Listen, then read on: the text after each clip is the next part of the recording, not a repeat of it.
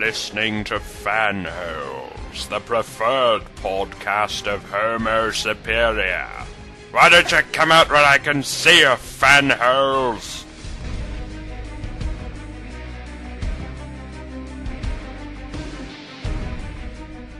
Hey everybody, welcome back to Fanholes. Tony seems to be out on the front line. We heard there was a pending Decepticon invasion of New York come July, so we asked him to go out on the front lines and keep an eye on things out there. Hey Tony, what's going on? What do you see out there on the front lines? Nice, nice. Okay, well keep us posted. Make sure uh, Shockwave doesn't, you know, blow up the Statue of Liberty or anything. Okay.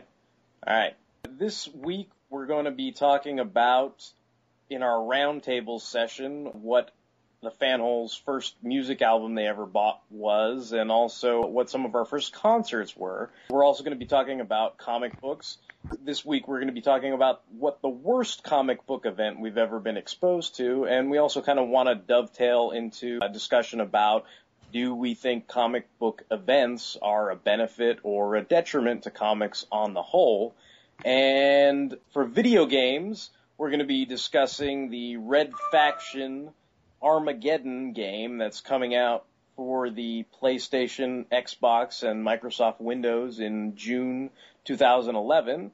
And then finally, for the future, we're going to be talking about DC Comics, They're basically relaunching their entire line. So all 52 titles are going to have new number one issues, and we're just going to go around and see what the fanholes think about it and kind of give you guys some more information about that.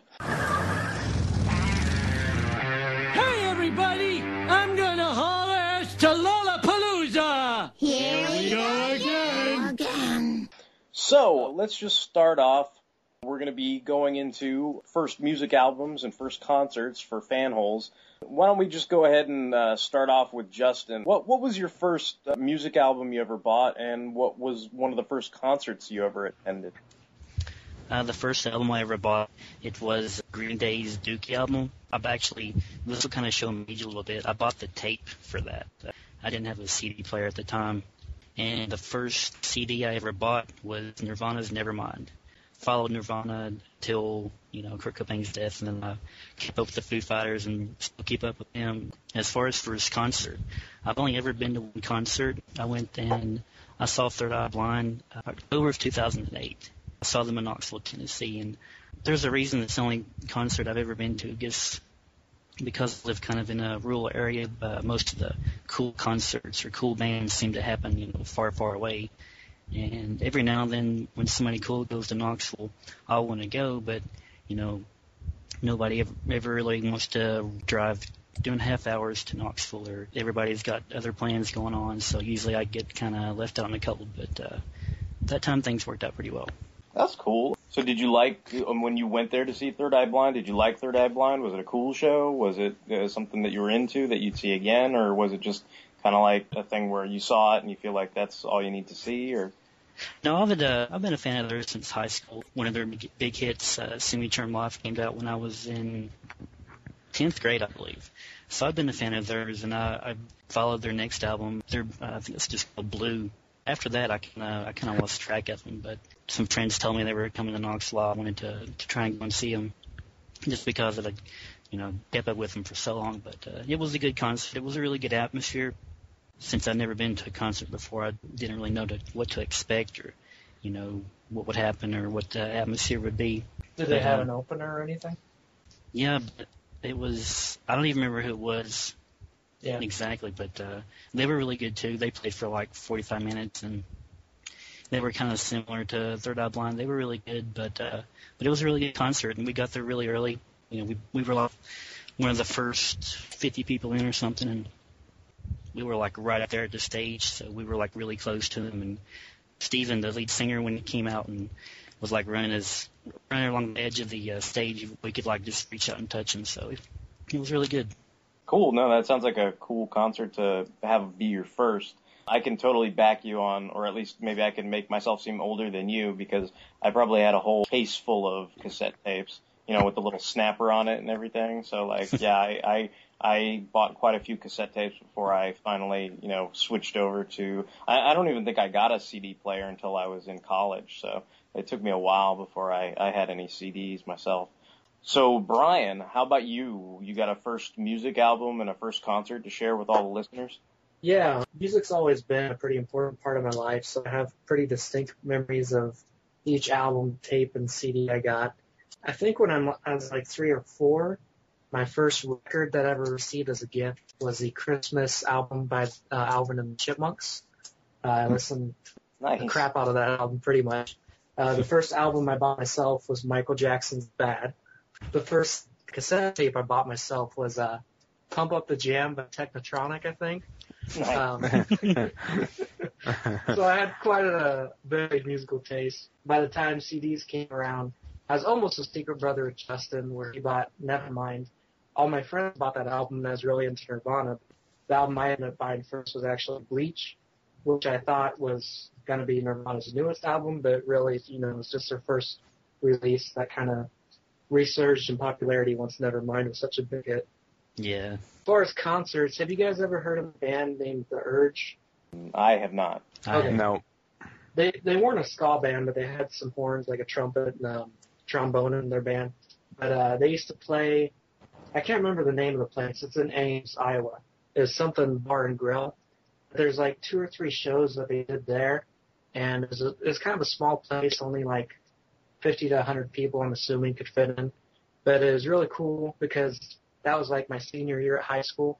So we were right next to the band. These were band. This was a band that was like you know, on the radio, and they had a video on, on MTV. We were right next to them. They ended up signing my school like lunch ticket because I didn't have anything else for them to sign. And then when their set was over, we actually got um, to help them carry their like drums and stuff off the stage. So they're all just really friendly, and that was a really cool concert to be my first. And then the first like arena type concert I went to, I'm thinking it was like 2002, 2003, but it was a Weezer show. So Well, Weezer's I, I like Weezer a lot, but I never I never actually got to see them live or anything. Yeah, they give off a pretty decent show. Actually, just this past weekend, we learned, my wife and I learned that they were going to be at the Minnesota State Fair this year in September, so we're going to try to go to that. So I'm going to get to see them a second time. Cool. Very cool. Oh, okay. Well, I guess I'm shooting it over to you, Mike. How about you? You got a first album and a first concert to share with the rest of the listeners? I'm not much of a music guy. Um, I don't think I can even remember like what my first CD was. I was, I'm the youngest one I know, but I, I, I still was around for like cassette tapes and stuff. Like I, you know, I, I, my dad used to make me like mixtapes and stuff, and I, I just remember uh, being thrilled one time because I was in a music store and I was looking through cassettes and I found the cassette soundtrack to Transformers the movie, and I was Yeah, I like, oh, I remember being thrilled at finding this because it was like, you know, like 1990 something, and I was like, oh, I never thought, you know, I'd ever find this anywhere. So that was like a get almost. Yeah, Yeah, I- I looked I like actually- long and hard for that uh, Transformers soundtrack, and I found it like at an Fye or something, like some overpriced mall CD store. It was like 20 bucks or something, but it was the first time I'd ever seen it, so I had to buy it. That's wow, interesting. Yeah. You guys, Yeah. you guys had a tough time finding it. I mean, maybe that just shows that I'm a old fart or something. Because I I remember having that, but I don't I don't even think that was like one of my first cassette tapes at all. So, but I you know yeah. So. And it was sort of a thing where it didn't occur to me to look for it. And then one day, I, I guess I was just my dad took me to the mall, and we were in a music store, and I was like, you know what? Let me let me look under T if maybe they have something from Transformers. And I was like, and it was there, and it was like a cassette, and it was like only uh, it was only like I don't know, like whatever the s- going price for cassettes were back in the day. I don't know, like thirteen ninety nine or something. and uh, whatever yeah, it was, ball, yeah. I'm sure. Yeah, but I was like, oh my god, I- and I was like, Dad, Dad, you gotta buy me this right now. And he was like, oh, uh, Transformers the movie. I was like, yeah. He was like, you used to watch this, didn't you? And I was like, I still watch it, Dad. but Damn it, Dad. but yeah, we were we were uh, grooving to the sounds of you know Stan Bush on the way home that day. but I'd, I'd say my first concert, and I'd say I've only really ever been to two official like concerts in my life, and they've both been Weird Al Yankovic. I, I gotta say, he puts on like a hell of a show though. Like they they change costumes for every song, and in between, like during the costume changes, he puts on like this little like pre-taped like short like up on a big TV screen. It's usually pretty funny. Uh, you know, it's and both times I went with my folks, so it wasn't like anything. I I don't know. It's not something I ever thought of going with my friends to really. So you know, like I said, I'm not a big music guy. But you know, I like. I don't have really specific tastes. I just like whatever I hear. If I like it, I'll get it and put it, stick it on my iPod. Pretty much, you know, I like a lot of Shinedown, Linkin Park before they got all like really whiny, like recently, and Yeah. uh, System of a Down, you know, stuff like that. But otherwise, I'm not too much of a music guy. How long ago was it that you went to the Weird Al concert? Oh, it must have been the first time. It must have been like I don't know when I was like 14 or 15. So I don't know what in uh 1999, 2000 maybe. Yeah, he's doing a show like tomorrow in Illinois, and I was Oh, yeah. supposed to go with a friend, but he ended up not having enough money to go, and I didn't want to go by myself. But I've heard he gives really good shows. Yeah, it was it was a lot. Weird of Al, he gives good show. also, like uh, going back to the Transformer album, when I went to my first BotCon, is like BotCon 2000, Vince DiCola was gonna be there, so I ended up taking my album for him to sign. And I think I actually pissed him off because uh, I don't know why I even did it, but for some reason I asked him to sign both the cover and the CD itself, and he gave me like a dirty look before he actually signed them both, like I was crazy or something. Are you insane? My pen can't handle this. Ringer? well, they're being kind of pissy about like the autographs and saying like due to time constraints you could only ask them to sign one out one item. So Oh. I don't know. How dare you ask for Vince DiCola's autograph twice? like, can you sign? Can you sign Rocky Four soundtrack and Transformers the movie? They're like, no. yeah, You Uh, asked for too much, sir. I was gonna say this is gonna be all you know embarrassing old crap for me, but I pretty much remember making the mixtapes, kind of like Mike was saying. I mean, honestly, I was kind of weird because most of my friends would listen to the radio and they'd tape songs off their favorite radio stations. But like, what I would do is I'd like watch like VH1 or MTV. And I'd actually like tape the audio from the, you know, the TV and stuff. And like, so I just have like a whole bunch of mixtapes made of like, you know, music, video, audio, and stuff like that. So I, Pretty I high mean, fidelity stuff. Yeah, yeah, pretty much. Like, that, that's what I was doing back then for the most part, and I made a lot of mixtapes for myself. I I remember some of the first things I bought. Like it, I don't know, I'm old, so it's like hard for me to remember what the first first first thing was, but. I remember owning like if you remember when they had singles of like cassette tapes, so you'd have like one song on the one side and the, the song on the reverse. So like I remember buying the the um Bryan Adams Robin Hood single or whatever. So it was- Nice. everything I do, you know, so, and then, um, and then probably like for the first like real legitimate, well, I don't know, I, I, I hesitate to use the word legitimate, but I, I remember buying uh, Nelson After the Rain because I was like all to Nelson, so I figured like people are gonna like laugh their asses off about that, but I, I remember that that was probably one of the earliest things I could think of buying as far as music goes. As far as concerts, it's not that much better. I had a girlfriend at the time, and she pretty much dragged me to a Dwight Yoakam concert, which I don't really care too much for country music, but you know, it was like I just went. But it was kind of interesting the dichotomy because the very next concert I went to that was without her because I wasn't with her by that point anymore was a Green Day concert. So it was like totally like two different worlds as far as concerts go. It's like the Dwight Yoakam one. It's like you were in an amphitheater, you sat down on seats, and you were like watching him from a stage. Whereas like the Green Day concert was kind of like, I was like, oh, there's nowhere to sit. We're just gonna mosh around with a bunch of people, and like you know, people just ran around, and like there's mud flying and all kinds of crazy shit going on and stuff like that, and like so it was kind of like you know everybody kind of got sweaty and you know, basically like ran into each other and did a bunch of crazy punk shit. So it was like two totally different kind of concert things or whatever. But that that'd probably be my my earliest, you know, albums and concert going experiences. Which event did you prefer?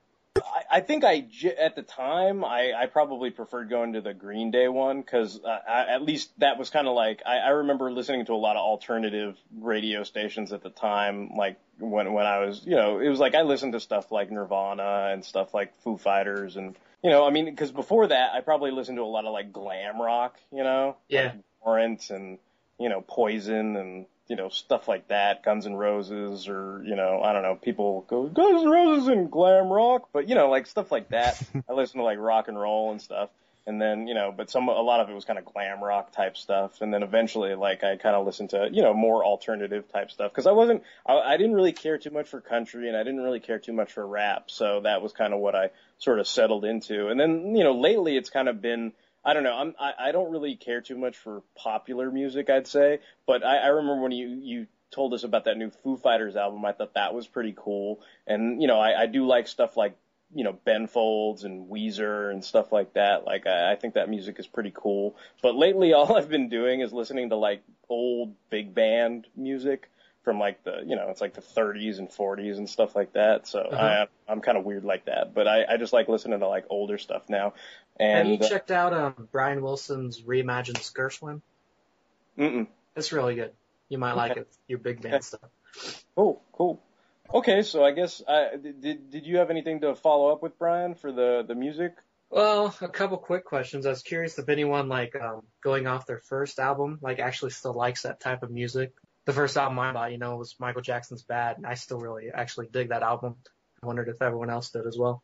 I I can speak for for uh, having. I remember buying Michael Jackson's History album because I, I thought it was a cool collection of the greatest hits and stuff like that. You still dig the first album you bought though, or of your music? I, I wouldn't. I wouldn't say I listen to Bryan Adams every day or anything. I won't. I won't go out of my way to say like I hate it or anything. Like like I, I remember being into that because it was like piano, and at the time I you know I played the piano pretty regularly. So like I got like the sheet music and kind of learned how to play the the song on the piano and all that kind of stuff. You know, so it was like I was I was into it enough to try and you know learn the music. So I, I can't say that I dislike you know, the music or anything. Uh, as far as Nelson goes, like, yeah, I kind of laugh and look at like old music videos of me like lip singing to Poison and Nelson and kind of like think, ah, you're funny, you know, like whatever, like it's kind of amusing. So yeah, I probably wouldn't listen to that stuff today or anything. But yeah, I mean, you know, it was, the, you know, I'm not going to deny I was like, I, I was hip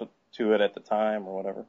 I've still got a bunch of Weird Al songs and The Touch and Dare on my iPod, so What about you, Justin? I still like Green Day, not as much as I did then. I don't know. I guess I kind of grew out of them a little bit, but uh, I still really dig Nirvana. I got their uh, "With the Lights Out" box set a few years Uh-huh. ago. I really liked that, and you know, I, s- I still love the Foo Fighters. You know, when uh, when you let us know they were streaming the new, the newest album, I went and listened to it, and that it's a really great album. Yeah. Kinda- it feels a lot more in tune with like some of their earlier, like kind of harder stuff. So I really dig it. Yeah, I noticed when I went to see Thor last weekend, they used like uh, the single rope from the Foo Yeah. Fighters, like two or Yeah. three places. Yeah, I was like, Marvel doesn't have to sue him this, or Foo Fighters doesn't have to sue Marvel this time. Yeah. I got another confession to make. Charles. Kids, be sure to watch Wolverine and his amazing friends Every week until until we cancel it. We've been trying to contact you for days, Wolverine. Where have you been? Somewhere cold. So we've talked about music and, and what some of our early albums and concerts were, and we're going to make a shift over to talking about comics now. And uh, this week we're talking about everybody's going to share what what they think is one of the worst comic book events they've ever had to like sort of subject themselves to. And then, uh, you know, maybe we want to discuss a little bit. I, I know there's been some discussion about this in the fan community over whether comic events are a benefit or a detriment to comics. I mean, I, I just share that, you know, some of the earliest things that got me into the larger DC and Marvel universes were event comics because, you know, that, that's kind of how they were initially designed. You know, you, I, you know, I read like one chapter of Invasion and then they tell you, dude, this continues in Captain Atom and Firestorm and Green Lantern and you know whatever, and then you know you yeah you know you're suckered into kind of like oh I guess I should buy all these to you know know what's next. You know, and same thing with like the I remember with Marvel, it was like the Evolutionary War, so they had like all these annuals and things like that. So so to me, I I, I don't necessarily look at it as a detriment, but I know to some people, you know, they they like, you know, maybe you know they like reading their Batman, and then all of a sudden this event's shoehorned in, and all of a sudden like Darkseid is you know sticking it up Batman's butthole with Omega beams, and they're like, oh, what's going on to my Batman comics? And you know, and they feel like it's kind of a detriment to you know whatever story they were you know reading at the time, or maybe you know people like their comics to be six issues and then they get a full story and they don't have to go out and read like 20 other titles. You know, I, I know a friend of mine who loved Spider-Man and Ghost Rider a lot. And then what killed comics for him was this thing called Rise of the Midnight Sons, where it basically ran through all these like it was like Ghost Rider and every shitty fucking supernatural Marvel book that was out at the time. So it was like the Night Stalkers with Blade and all these other losers. And like, Was that was that when Morbius was a good guy? yeah, Morbius was part of that as well because he had his own title. And then there were the the shittiest book of the bunch was this book called The Darkhold, which was basically like I don't know, it was like the the bad Doctor Strange book or something. You know, it was like it was like imagine like the One Ring from Lord of the Rings, but it's a fucking book. And like you know, and Doctor Strange is the one who like s- supposedly was supposed to protect it, but then they made a whole separate fucking comic book for this stupid fucking book, and that of course was part of you know, that rise, you know, so it's like, the thing was my, my friend liked Ghost Rider, but he's like, wait, you mean I gotta read all this other shit to like understand what's going on? So to, to him, it killed him as a reader because eventually he couldn't, you know, handle it anymore. But, um, yeah, I mean, I'll, I'll just start off with, with Mike. Can you tell us about maybe a, a comic book event that maybe you, you know, thought was like one of the worst ones you had to sort of read and sit through or you know and, and if you think you know what what your thoughts are on if you think you know did some events introduce you to a larger tapestry or you know or do you prefer you know your events to be a little more consolidated and not you know not kind of over exert your buying and you know habits and and kind of like I described with my friend where it's too much for him so mm, I picked the comic event I picked as the worst one I've probably ever had to subject myself to was Spider-Man the Other.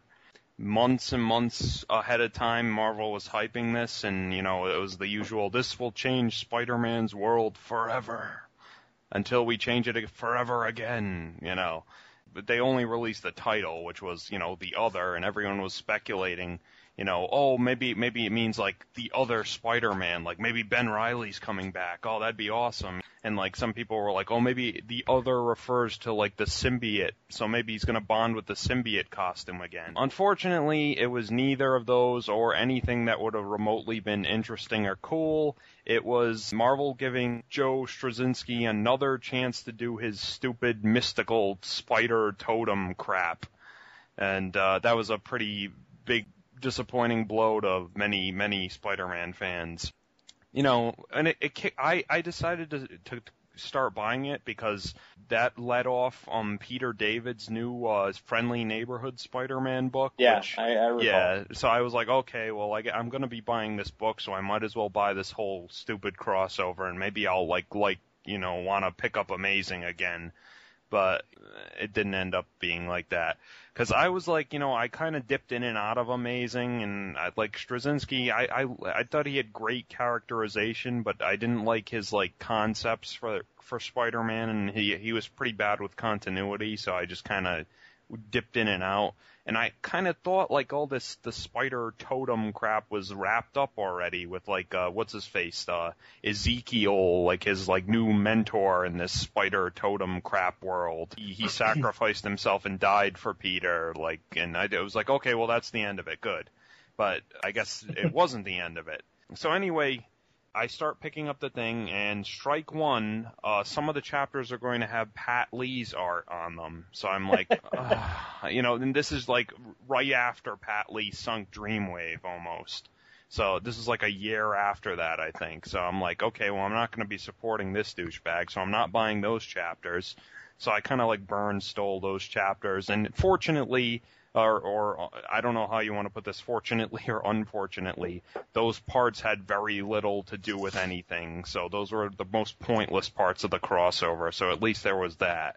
another strike against it. Reginald Hudlin was writing Spider-Man at that time. Yeah. my favorite writer. yeah, so he was writing like a good third of that crossover, and the first time I read his issues, I was like, okay, you know, his characterization is all off the mark, and I've never really been a fan of his writing either. You know, there's this, there's that one scene that really annoys me in the other, like in one of the first chapters that that he writes, where like Luke Cage and Spider Woman are talking, and they're like they they act like total like like they haven't been paying attention to anything that's been going on in their lives, like for the past like few years in comic book time. They're like, oh, uh, who's that old woman with like Peter? Oh, I think she's his mom or something. And I was like, don't you live in the tower? You know, with the Avengers? Like, don't you know who Aunt May is? Like, did they just assume like he calls his mom Aunt May or something? no, he's like he's like, yo, that's the old bag the butler's been banging. yeah. And and and then Naughty they're like, Jarvis. yeah, but, but you know, then they're like, there was that subplot going on where like someone saw Mary Jane going into Avengers Tower, so like they like the paparazzi were all like, oh, Tony Stark's like seeing Mary Jane Parker on the side or whatever, and like Spider Woman and Luke Cage are like, oh, do you think that's true? And Luke Cage is like, oh yeah, it's Tony. Like people like Stark have like bitches on the side and all that, and yeah, that's what's happening. And I'm like, wait a minute, you know, isn't Luke Cage and like Peter Parker like best bros now? Like ever since Bendis started writing them, like this doesn't seem like something like you know Luke Cage would like do, or you know he wouldn't like he wouldn't speculate it about it, and he wouldn't like revel in like Peter Parker's apparent misfortune. So that really was a sour note to me. The characterization is like totally invalidated by all the other parts where, you know, Spider-Woman, Jessica, and Luke Cage are like, you know, doing everything they can to help Peter. So it's like, uh, it seemed like a very odd scene to put in there. I also wanted to mention, like, the whole villain of this arc was the return of, uh, what's his face, uh, stupid Morlun or, uh, Straczynski's, yeah, new pet villain who is super powerful and super awesome, and you, we don't need to explain anything about him because he's super powerful and awesome. And like they don't, like he comes back. They never explain why he's come back, or if this is even like the same Morlun as the one that died, like in Straczynski's first arc. Like he's just back. They don't say anything. And uh, he kills Spider-Man, and he rips out Spider-Man's eye, and he eats it. And you know, I kind of felt like that one act was more like gratuitous than the whole of Maximum Carnage, and Maximum Carnage was pretty gratuitous, so I was like, okay, well, this is not this is not good. We're only at the midway point, and I'm already, you know, to take your to use a phrase you usually use, Derek. Uh, I'm already kind of butthurt here, and we're only like at issue five of this 12 issue waste of time, you know. And It's funny. I haven't I haven't read the other in a long time, but now that you you start mentioning all this stuff, like I, I had in the back of my head. Like I remember reading all of Peter David's run, you know, and kind of liking his handling of, you know, he at least included some supporting characters in Friendly Neighborhood. But then now that you're mentioning like all the kind of stuff where you're hitting all the points, I'm like, oh yeah, he got his eye ripped out. Like I totally, you know, it's like you, you know, you like block certain things from your memory because you Yeah. just want to remember them. It's like, you know, if I had to explain to somebody why I hated, you know, uh, the prequels, it's like, well, I haven't seen them in like 10 years. So it's like I'd have to watch them again. And then you're sitting there going, oh yeah, Why? this sucks so bad, you know, like, Well, I was going to, speaking of Maximum Carnage, you know, Maximum Carnage is, you know, pretty gratuitous and awful, but it's also, un- unlike the other, I can read Maximum Carnage and, like, have fun, you know, it's like reading a giant game of Final Fight, kinda, like, uh, you know, Spider-Man fights this guy and he gets an ally, and then he loses that ally, then he goes to the next stage and fights this guy and he gets another ally. You know, the other is this big, long, boring, pretentious, inconsistent piece of crap. So, and Maximum Carnage at least is fun, so it has that. But, and anyway, you know, then the whole thing for the other is Spider-Man gets reborn with new powers, like, um, night vision. Yeah, he gets night vision and, and something else. I forgot, cause they never use any of these powers ever again. didn't, didn't he get those, uh, the stingers from the other after Yeah, that too, that they never used He and did- that, that was the main thing. He got like the bone claws, like the stingers, and like again, no one but Peter David ever used those again. And like Peter David at least like made them make sense in his book and stuff. Like they only came out when he was fighting the other, and that's another thing. Like the other turned out to be like Peter's like dark side or something, manifested as a swarm of spiders. And uh, wasn't it wasn't it like like there was some kind of like cocoon or something or whatever? Yeah, yeah.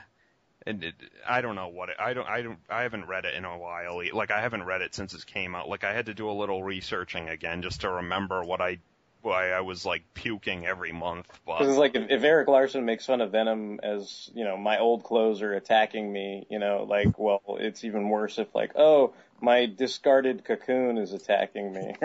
Well, I wanted to I wanted to bring up though the year before that. Um, uh, no, it must have been a couple years before that, but there was that really awful Paul Jenkins story where Spider-Man mutated into a giant spider, gave birth to oh himself. yeah, yeah, yeah, yeah, Then, yeah. and then he came out and he had the organic webbing and he could talk to bugs now. Yeah, because cause wasn't that the one where like he he like you know like would ting his webbing and then he'd be like, I hear everything that's going on with my webbing. Yeah, it was, it was something like that. Yeah, exactly. It's kind of like, well, wait, what?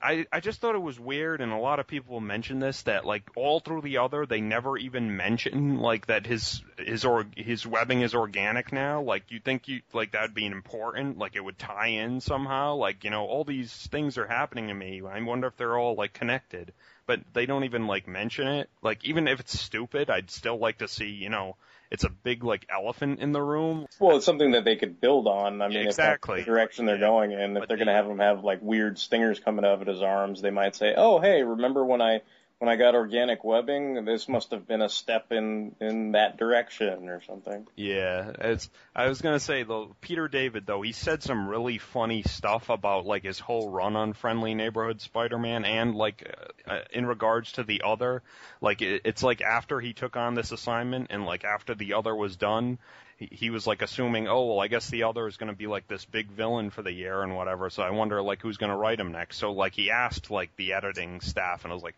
so where's the other gonna pop up next? And they were like uh, I don't know where we we haven't we don't have any plans for it. And, and Peter David was like, well, uh, okay, well we just had like this massive three month crossover dedicated to him. Uh, could could co- could I use the other? And they were like, yeah, I guess so. so like Peter David eventually, Peter David eventually like wrote like the other into Friendly Neighborhood Spider-Man and uh, made her a teach, it made it a her and made her a teacher. She she went out with Flash Thompson. Yeah, yeah. Miss Arrow uh, made her a teacher at Peter's school, and actually, kind of not. I I wouldn't say redeemed her because I still think she's a pretty lame villain, but you know, made her like you know tolerable at least, and you know, made her make sense. So that that was cool.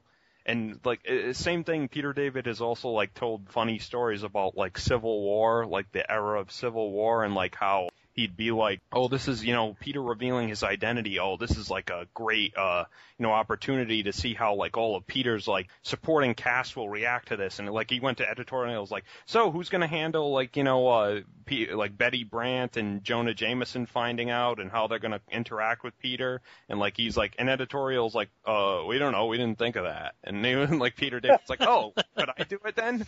And they're like, "Yeah, yeah, sure. Why not? Go ahead." So like Peter David ended up like writing the scene where Betty like confronts Peter after finding out the truth and like where Jonah confronts Peter after finding out the truth and you know they turned out to be pretty good comics but you know I just Marvel, Marvel editorial on the ball. On the ball. exactly it just it just seems to me like a, a kind of revealing glimpse in how like you know out of touch they were still are probably I guess you know th- they wanted to change Spider-Man forever and until like the next time they like I said until the next time they changed Spider-Man forever. And it was totally it ended up being totally pointless because you know at, right after that was Civil War which led into you know Spider-Man selling his marriage to Mephisto. And then he lost all the the like powers and like the whole mystical Spider-Man uh totem destiny crap that JMS had been you know stroking off to for like almost his entire run. So it, it this is like the other is just totally pointless to me basically the, I, I my theory is that JMS kind of pitched this to like Quesada and Quesada was probably like I, I bet Quesada had been asking JMS over and over again, you know, we want to get rid of the marriage. Can we, can we, you know, can we write that story? And JMS must have been like, I don't know. And you know, maybe JMS was like, "Can I, can I maybe do more of my mystical spider totem crap?" And Quesada was like, "How about if we give you an event or something about that, and then later we can do the erase the marriage story?" And JMS must have been like, "Yeah, okay, we can, we can do that if I get a whole event for my mystical spider totem crap." So yeah, okay. So that's that's kind of like my line of thinking in regards to that. But yeah, okay. Well, that's my choice. The other.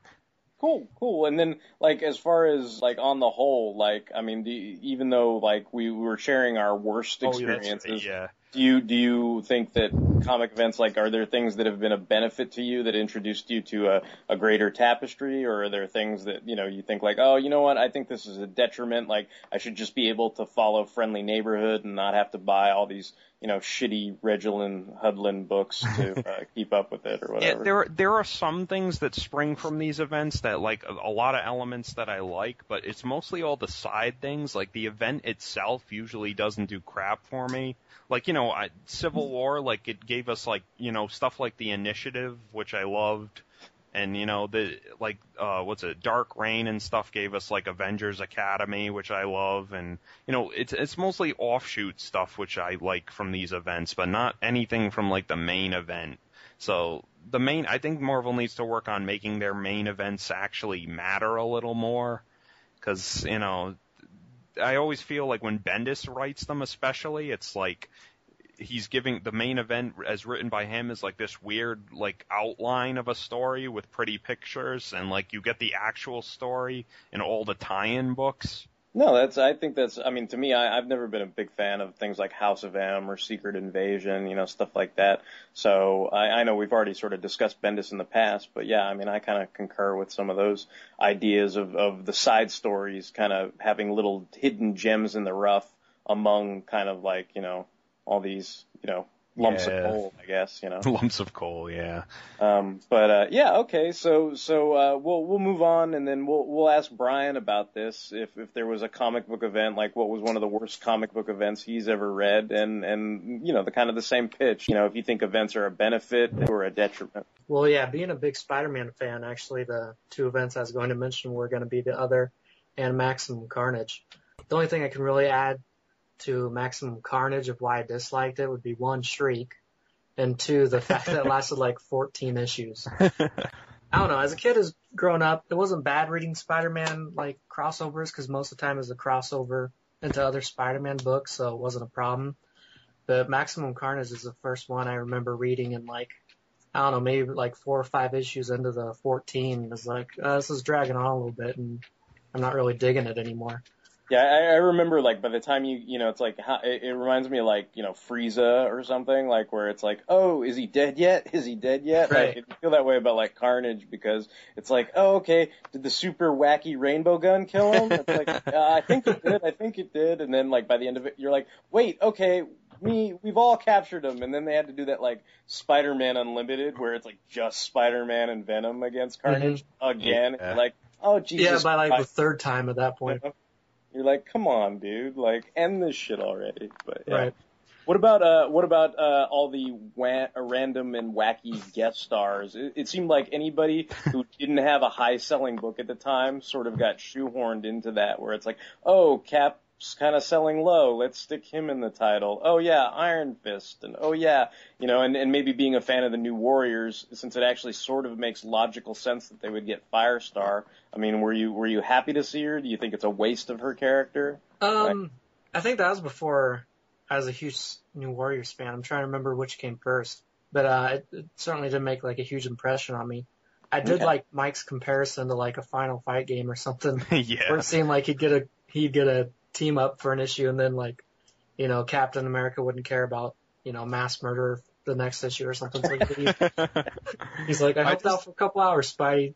See you later. Well, I, I I love there's like there's like a part in Max, Maximum Carnage when like I forgot it's like Cloak and Dagger and Black Cat and Morbius are all like fighting all the rioters and stuff and Right. like they're getting overwhelmed and like who should swoop in but Nightwatch like Nightwatch will come and help and they're like who's that guy? It's Nightwatch and then like Nightwatch and Morbius like go hunt down Carnage and try to like kid beat him but they can't so then they leave and then like they disappear for the rest of the arc. It's like they, they, they that was their way of like nudge nudge wink wink. Hey, go buy Nightwatch, kids. You know, as It if that looks was just like happen. Spawn. Like, yeah, we're too It's- busy. We're it's too only- busy reading how cool Spawn is to buy His, your. his Night only stuff. weakness is bullets. Yeah. Well, if Uh, anything good came out of Maximum Carnage, I guess it was the uh, the Super Nintendo game. That was pretty decent. Yeah. Yeah, well, that seems to be a prime driving force for some of these things, right? Because they want to have tie-ins. You know, whether even like the Death of Superman had like a tie-in video game and stuff Yeah, like. That. I think and I like that one and- too, actually. And for for like, I know I, I've never gotten to play this, but I remember for Galactic Storm, apparently there's some arcade game from Japan, but I've never. It's like a fighting game or something. But yeah, so it seems like there were lots of other Underoos, you know, tie-ins with that that kind of stuff that was going The on. Maximum Carnage uh, cartridge was red. That's hardcore, man. Yep. Yeah. Yes, it is hardcore. And and and man, there were lots of uh, thugs that were rioting, you know, all in their same purple shirts and yellow shirts and and so on and so forth. Like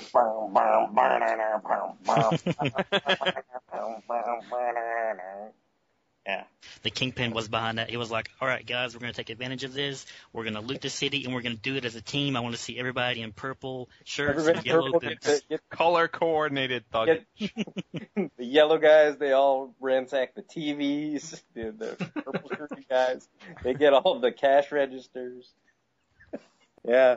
No, um, uh, yeah, I, I kind of make fun of like that era of '90s Marvel crossovers. I mean, it seemed like all the events, you know, not just Maximum Carnage, were all 14 part crossovers. I mean, I guess thankfully with Spider-Man, like you're saying, they were all Spider-Man books, but with Right. some of you know, it's kind of like I mean, I, I genuinely like uh, Operation Galactic Storm, but it you know it tied into all the Avengers books, whether it was you know Cap, West Coast, Quasar, you know wh- whoever was a, an Avenger at the time was part of Wonder Man, you know all those books. So it was like it's like they tried to take you know top selling books, whether it be like Ghost Rider or whatever, and then kind of tier it out into, you know, probably other lesser selling titles like Morbius and Nightstalkers and all that kind of stuff. So like, you know, most of those were kind of questionable content at the very least, you know. Yeah. whether You know, it, it, it was more done to, you know, kind of pump out as much, you know, it seemed like they were trying to pump out a bunch of books rather than tell, tell something that was a genuine event, I suppose. Yeah, um, like with Fall of the Mutants, I remember Thor gets like a legitimate issue where he goes down into the uh, Morlock tunnels and he ends up saving Angel. But just this re- week, like either yesterday or the day before, I was reading some old Daredevil comics I had, and one was like Fall of the Mutants tie-in, and I was like, oh Yeah. cool, I'll read this. And like I, I kid you not, it's a single panel of like the X Factor ship like flying through the sky. And that was the only reference to Fall of the Mutants in the whole book. I was like, oh, awesome. Check it out. It's ship. Sweet.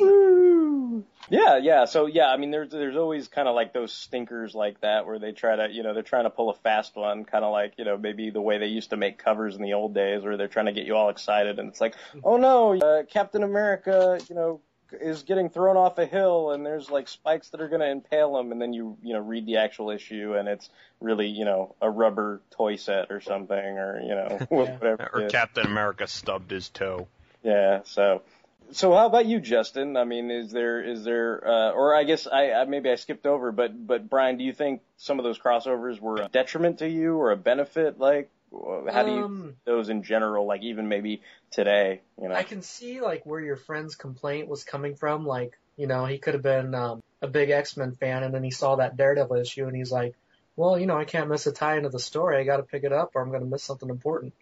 And then he wastes, you know, two or three bucks on an issue he doesn't care about. But now with like trades and stuff, where it's like so easy to collect the entire story at once, I really don't think it's as much of a detriment as it used to be, where you had to like hunt down every single issue. No, no, that's that's definitely fair enough.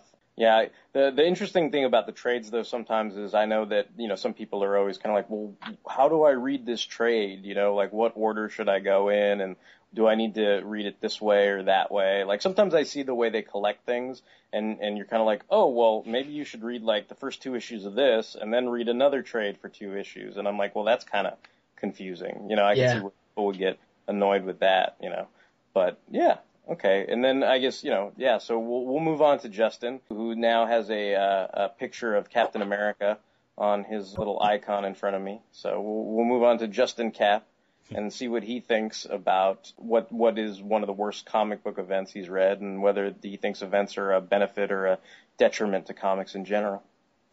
Well, for worst comic event, I picked uh, Final Crisis from DC.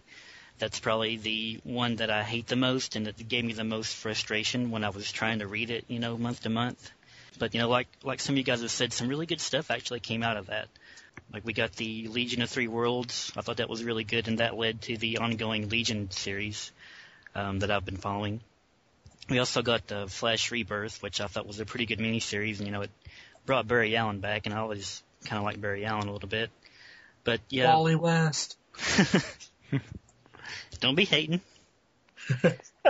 um, but yeah, I remember being like really excited for Final Crisis because uh, you know they, they teased us with it for for a long time with some images, you know, like like oh Red Robin's going to be involved and you know somebody might die and it looks like you know there's some kind of battle like the Statue of Liberty's been knocked over and maybe something's going on with Batman or whatever and it just it didn't really make a lot of sense even if you go and read all the tie-in books it it still doesn't really make any sense at all to me um, It seems. It, I I mean, I'll back you up on that, and and I know some people, you know, will will go into tirades about how people just don't understand Grant Morrison, and I, I don't think it's because you are and I are idiots and we don't understand Grant Morrison, but I mean, it, it, everybody should be able to acknowledge that there's a clear editorial miscommunication where you know they they obviously didn't tell people what Morrison's script was going to be when they had these guys make the the countdown to Final Crisis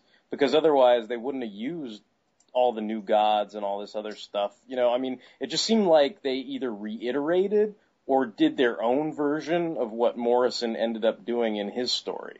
Like the stuff with Mary Marvel seemed to be a recycling of ideas or, you know, like, and you just kind of wonder, well, don't you guys talk to each other? You know, like, why would you, you know, it, it'd be kind of like I, I, if we were all writing a comic story and I didn't bother to tell you that, you know, I'm going to have the Incredible Hulk punch Magneto, you know, and then all of a sudden, you know, Justin's like, well, actually, uh, I'm going to have the Incredible Hulk in outer space and he's going to punch the Silver Surfer.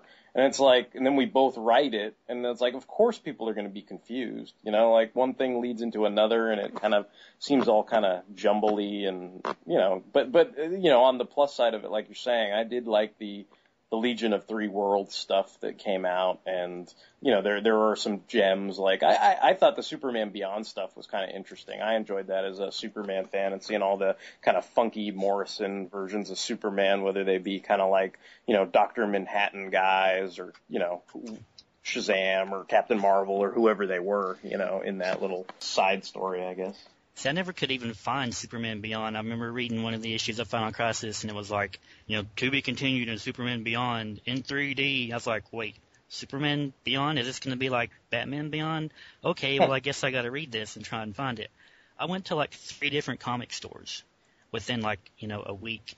And I was like, hey, do you guys have Superman Beyond? They're like, no, we only ordered like three issues and sold out, but you're like the 20th person who's been in here asking for it. I'm Well, because oh, it okay. seemed it seemed like it was an essential reading point if you wanted to know what the hell was going on with just. no, I'm not talking about like editorial miscommunication of stuff doesn't match, but like just to understand Final Crisis in and of itself. It seems like you needed to buy that the the couple one shots, like what was it, like Resist and Submit, and then Superman Beyond. And I think I remember reading like so I, I think it was one of the posters on Bot Talk was eventually, you know, gonna buy a trade and I was kinda like they didn't include super you know, like I was like, Wait, what? Huh? Like shouldn't they have that with the main story? But they don't. So I was kinda like, Well that's kinda odd, you know? and just like what what's going on in Final Crisis itself, the miniseries, it just seemed like it was really jumbled. There was like some stuff, you know, like you said with M- Mary Marvel. Like I didn't like what they were doing with her character, and you know she looked completely ridiculous too. But it just it didn't make any sense to me. I didn't really care for it. and they were doing all this crazy stuff with like the new gods and you know like wasn't talking Tawny there like there was something with like the tiger people or something. I was like, what is going on Yeah. in this comic book? Yeah, it was it was kind of like he was trying. It it was like he was trying to sort of somehow do his version of of Kirby stuff, but somehow like almost as a prequel in a weird way. You know, like Yeah. like it was like this is how talking Tawnies were made or something stupid. Where you're just like, dude, it's just a fucking talking tiger. Like it's just Kamandi or whatever. like, you know? Like it's not like you know rocket science. It's just Jack Kirby was like, dude, I'm gonna do Planet of the Apes and then pretend I never saw the movie. You know, like you know, like that was always kind of my take on you know Kamandi. But then like they, they were trying to make like a big thing of it, whether it was in Countdown or or uh, Final Crisis. So I mean, I don't know. Some people are like, oh, you don't see the layers and the beauty and the blah blah blah and all this stuff. And all I'm meanwhile, I'm just like, dude, explain to me you know, which eventually Morrison, I don't know if they forced him to write the story or what, but I was like, just explain to me how Batman gets exploded in a fucking helicopter and then shows up later in Final Crisis to get Omega beamed in the fucking face later on, you know, like, that's all I want to know, because otherwise it doesn't make any damn sense to me. And then, like, I remember reading the whole, like, eventually, like, they had a, you know, like, extra Batman issues where they're like, find out how he swam to shore and eventually Find out how he survived that death so I'm we like, could die oh. again. I'm like, oh, thank you. You know, like I, I didn't understand the whole point of, uh, like to me, like I, I remember R.I.P. You know, really bugged me like the end of it because they were trying to like sell it as like the death of Batman, and then all it was was him like jumping out of an exploding helicopter. You know, and it's like, oh, he's really gonna die in Final Crisis, where you know, like uh, Darkseid's gonna Omega beam him when he doesn't really die and goes quantum leaping. You know, and you're just kind of like, oh, okay, okay, whatever. You know, I mean, to, to all the people like, oh, he didn't, you know, I don't know, people got mad, but I'm kind of like, well, you can see at the end of the issue, he's clearly in, you know, in in in a cave, still alive somewhere. So, you know, But. Yeah, I, got really frustrated with it, and then uh, when it was time to go buy that last issue, I was I was telling my friend about how I was getting really frustrated with it and wasn't making any sense. So, but I was standing at the comic book store with my friend, and I was just kind of st- standing there staring at the comic, you know, the last issue of Final Crisis, and I was just like, uh, I don't. I don't want to buy this, but I've already put a lot of money into Final Crisis, and so he comes up to me and he's like, "Hey, isn't that the last issue you need? Aren't you going to buy it?" And I just kind of looked at it, and I was just like, uh, yeah. I ended up buying it, and it still didn't make any sense. you know what? You know what's interesting about that too is that they they don't really acknowledge. It's like there there were ideas he put down, but it it seems like the ideas didn't correspond with anything that came before, and they haven't corresponded with anything that came after. So it's not like I'm sitting there saying, "Oh, Grant Morrison has bad ideas." That's not what I'm saying at all. Like some of them might have been interesting ideas or good ideas, but it just doesn't seem like anybody decided to make use of them before or afterwards. If there was some kind of concerted effort to you know, have, in other words, if everybody was actually on the same page, like, it's kind of like if you're reading it and you don't understand it, that's one thing. But if you're writing comics that follow up on it and you don't understand it, well, that's a problem, right? You know, it's kind of like, it's like if you don't understand what the current status of Aquaman is, well, that's a fucking problem. It's like in Final Crisis, it's like, and the mightiest warrior of the undersea has come back, and his name is Aquaman. And then like then like two weeks later, it's like Aquaman's a zombie in uh, Blackest Night, and they're like, oh yeah, fuck you, that didn't happen. That That's was like totally a different Aquaman. Yeah, I, That, that was I Aquaman of Earth butt sex or whatever, you know? Like what? Like all right. You know, like so, so it, it's just kind of like funny stuff like that, you know. And, and I remember there was there was constant confusion. You know, people are like, are the Hawk people dead or are they alive? Yeah, You know, and you had a bunch of people arguing, oh no, no, no, they died in Final Crisis. And then it's like, no, no, no, they're back in Blackest Night. It's like, they really died there. You know, and it's like, if you have that much confusion over something, you know, whether, and, and it's not just like people, but, but the actual people writing the stories just seem to actively ignore ideas. You know, whether it be there's 52 Earths or there's an infinite amount of Earths. It seemed like the whole point of that Final Crisis was, oh, we're back to there being an infinite amount of Earths. You know, you can have Sunshine Superman and all these wacky ass, you know, alternate universes to your heart's content, and you know, nobody's the wiser. I mean, you know, to me, I always think it's a double standard where people are like, oh, Marvel's much more condensed and we can understand it, but yet they're Earth 616 and they've got their own 50 billion Captain Britains and, and all that stuff. So I'm kind of like, well, it seems all the same shit to me. Like, it's just a matter of what you know, you know, but. As far as like crossovers, if they're beneficial or not, personally, I typically enjoy crossovers. There's been a few I hate, you know, but Genesis I thought was pretty terrible, and I completely forgot about that until you brought it up a few months ago on Bot Talk, Derek. Uh, I thought I can't I'd, even remember what we were talking about, but. I'd, I'd totally blocked out that part of my life reading that uh, terrible crossover, but uh, generally I like them. I think I've mentioned this before on a previous show where you know my first big crossover was Executioner's Song, and you know at the time I was only reading like X Men and Uncanny X Men, and then I was like, wait, you mean I gotta I gotta find a bunch of other books to figure out what's going on? Well, okay, I guess I'll look for this X Force or whatever it is, and uh, as far as if they're beneficial, you know, for the industry, I think you know overall, yeah, but I think it, it is really irritating when you like the stuff with uh, Fear itself, where you've got like so much stuff going on with uh, Bucky Cap, and then they just kind of throw him in there and like you know I don't want to spoil what's going on with that, but they just kind of throw it in there and they're like, okay, go. I I kind of I, I can agree with you at least. I I read because I I think it was Mike who mentioned to me how Fear itself had Odin in it, and I was kind of like, oh, geez, I wonder how it got back to status quo for for the movies and stuff like that. And so I read a bunch of Thor comics up until I think the last couple things I read was Fear itself number one and what is it like the frontline version of Fear itself? Is it called Uh, frontline? home Home front. front, yeah. Yeah. Front, Okay. But it's like, you know, it was like that frontline version of things, which I think are dumb, by the way. Um, or at least they're, they're, they're sanctimonious. you know, Yeah. to, but, but yeah, and then so I read, you know, and I, I don't care if I'm spoiling it for anybody. I read Speedball getting his ass kicked with a baseball bat, and I'm just kind of like, come on, dude. Like, I don't know. It's like, hasn't the poor guy gone through enough? Like, it's like, geez, Louise, man. But yeah. I was gonna say, isn't um, I'm not following Cap, but isn't like Bucky in like some Russian prison camp or something Yeah. now in his book? Yeah, that's what I was trying to figure out. Like he's currently in the Russian gulag, so I was like, wait, I guess I guess all that takes place before Fear itself. So I guess he's gonna escape and then immediately go to Washington D.C. and you know, that's it. Yeah.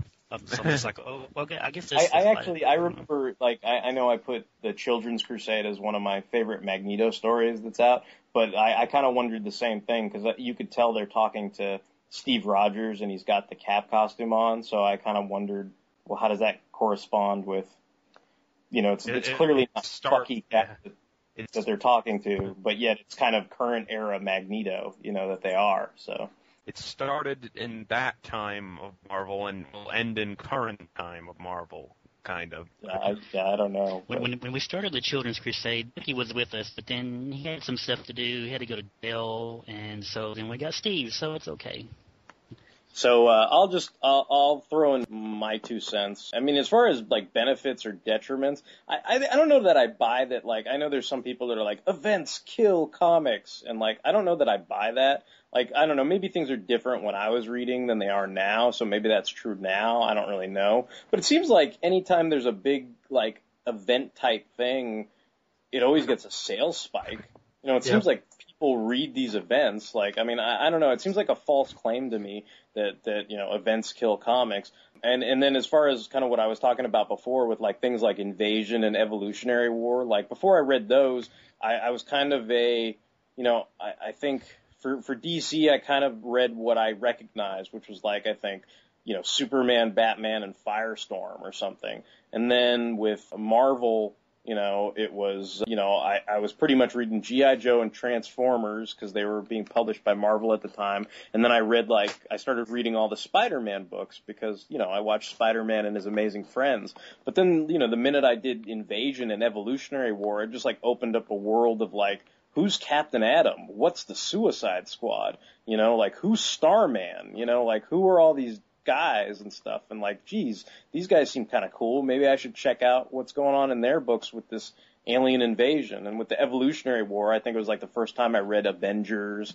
It was like the first time I think I was like, oh yeah, you know, here's um, you know, here's Hulk and Punisher and all these guys like I never really, you know, knew about, you know, and it sort of was this you know, thing that spanned into all their annuals and stuff. And I was, you know, reading about Fantastic Four and all these different guys. So to me, it opened up a lot of new worlds to me. And then, I mean, as far as something that I, I really can't stand, the DC Comics event Millennium. And this was like in the, the mid 80s. It kind of followed like the, it seemed like the, the event stuff went this way. It's like they had, I think like maybe Marvel had like Contest of Champions and Secret Wars or whatever, and then DC's big thing was Crisis. And then, you know, that was really successful. And then after that, I think they did Legends. So then the one they did after Legends, you know, for another summer, you know, like a summer movie blockbuster, it was like a summer annual event type thing. They did this thing called Millennium that was pretty much just focusing on like the Guardians of the Universe, like choosing their successors. And it's kind of like I, I don't know if you guys remember the, the podcast where Mike talked about how you know Shockwave ran around in this comic book that he bought that he enjoyed that was a prequel to the Transformers movies, but he ran around and he kind of shot all the really annoying, stupid characters eh, from the previous Transformers movies. Well, imagine a whole crossover that's like dedicated to promoting those stupid, dumb, annoying characters. Like that's basically what Millennium was. Was it's like, oh, we're gonna have the the guys who replaced the Guardians of the Universe, and it became this comic book called the New Guardians, and it was just it was filled with kind of like stereotypical uh, international type characters and then a couple villains. And then it was like the Floronic Man was one of them but then somehow along the way they decided oh he's going to be good now so we're going to call him Floro you know and I'm just kind of like lame. And like you know it, it was just it kind of like it, it's kind of like how I always you know make fun of Jack of Hearts. It's like this is like a team full of fucking Jack of Hearts.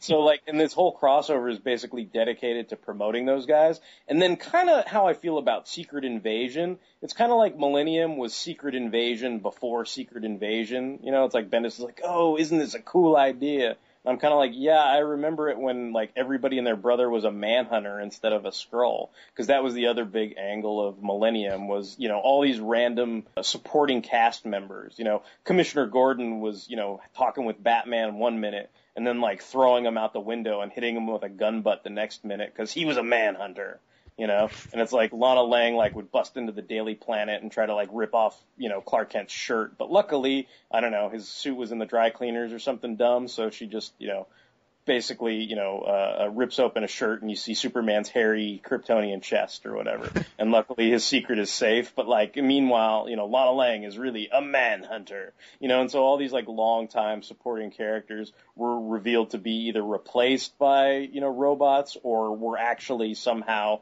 always, you know, like I think it was like Wally West's dad was like had always been a manhunter, and you're just kind of like, what? You know, like it was just kind of like a weird kind of, and and I guess the event itself was kind of stifled and boring. So anyway, I won't I won't bore too many people with that, but that that was kind of like my basic, you know, kind of thought on it was like I, I kind of thought that was kind of a stilted event, and it was interesting because it kind of focused on the Green Lanterns to a degree, whereas other ones, uh, you know, before that, you know, uh, you might say like some of them are Batman or Superman heavy, or you know, maybe they're equivalent events where everybody gets some screen time or whatever. But I know my my my buddy would always kind of say, oh yeah, most DC events are about how Superman is the bestest, and he kind of make fun of me because you know I like Superman and stuff like that, and and to some degree that's true. But I remember there was this funny scene in Millennium where. uh like Superman gives some cheesy speech or whatever, but then he comes back in the room a few minutes later and everybody's cheering for Batman and he's kind of like, "Hey now, what are you guys all doing cheering for Batman?" And this is kind of before you know, Batman had all this super fan aura or whatever. He was just like a grumpy asshole or something, and Miller had just done year one, so that's kind of where we were at. And, and they were just kind of like, yeah, Batman, you know, took a speedboat in Florida Everglades and like blew up a Manhunter hideout, and everybody's like, yay, Batman! And he's kind of like, like, geez, why are these guys cheering for me? And then Batman has this thought bubble, and he's like, ha ha ha, like I'm you know, boy, I, I, I hate to admit it, but boy, I'm glad they're cheering for me instead of Superman. You know, and it's like, just, yeah, shit like that, where I'm just kind of like, I don't know. I just thought it was a weird, kind of lackluster crossover. I'll give some honorable mentions to the Joker's Last Laugh, which was a really atrocious crossover where basically like every fucking tie-in title had to have some guy with, you know, Joker face venom and acting like insane. So it's like, you know, random people would be like, oh no, the Spectre's poisoned by the Joker and now he's laughing like a lunatic.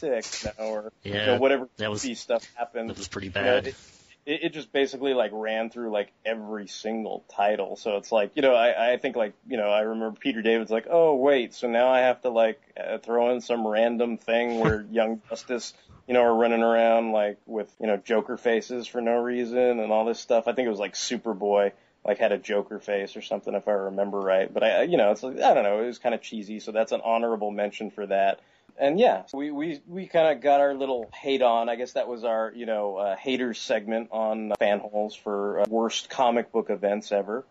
But on the whole, I mean, I, I think we can all agree that there's some some definite benefits to you know to getting exposed to the greater tapestry of a of a comic universe and stuff.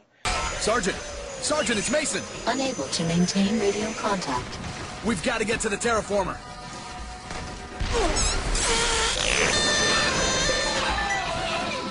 And so uh, our next topic is in the realm of video games. There is a uh, new Red Faction video game that's going to be released on PlayStation 3, the Xbox 360, and Microsoft Windows in June of this month. It's called Red Faction Armageddon.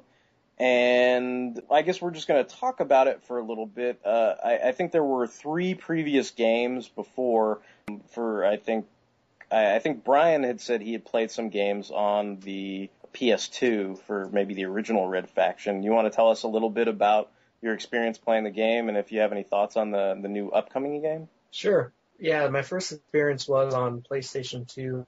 I got Red Faction, and at the time it was like one of my favorite like first-person shooter games.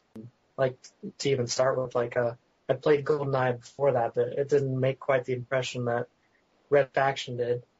The reason it was so cool was uh, it had a good storyline, kind of like a sci-fi bent, but um, also some like weird experimental stuff like the scientist on Mars was doing, so that was kind of cool too. The big new innovation of the title was this feature called like geomodding, and for the first time you could actually like um, deform like the landscape around you, like in the levels. Most of the levels were like inside, like in tunnels and mines, and you were a miner. But you could like open holes and create tunnels and stuff. So that that was the first time you could ever do that. It was really innovative and cool. My next, ex- I guess there's a Red Faction too, but I don't think they does like a direct sequel or anything, or even barely reference the first one. The next time I played a Red Faction game was on PlayStation 3. It's Red Faction Guerrilla, and it, it barely makes mention of the first game. But instead of being able to like deform the land, the big deal with this game was that every like uh, structure that was like man-made in the game was destructible. So it was kind of cool, but it also led to some broken gameplay where missions, like say to rescue hostages or something, you know, you could just like instead of actually fighting your way through the level, you could just blow a hole through the back door and take them out that way. And and it's kind of strange that there's actually a movie coming out now because I there's nothing that I ever remember from like any of the games that would lend itself like story wise to making a good movie or TV series. Like uh I think the guy's name in Guerrilla is Alex Mason. But to sum up the story, you might as well call him, you know, Alex Moses. You know, like let my people go, because basically you're just fighting for the freedom of all these workers on Mars. So I don't know. Yeah, I tried to do I tried to do some research on it. Uh, at the airing of uh, this podcast, the movie will have aired for some time. But as we are recording this, Red Faction Origins is a I guess TV movie that's airing on the Sci-Fi Channel. It actually, I believe, Robert Patrick is that character, Alex um, Mason.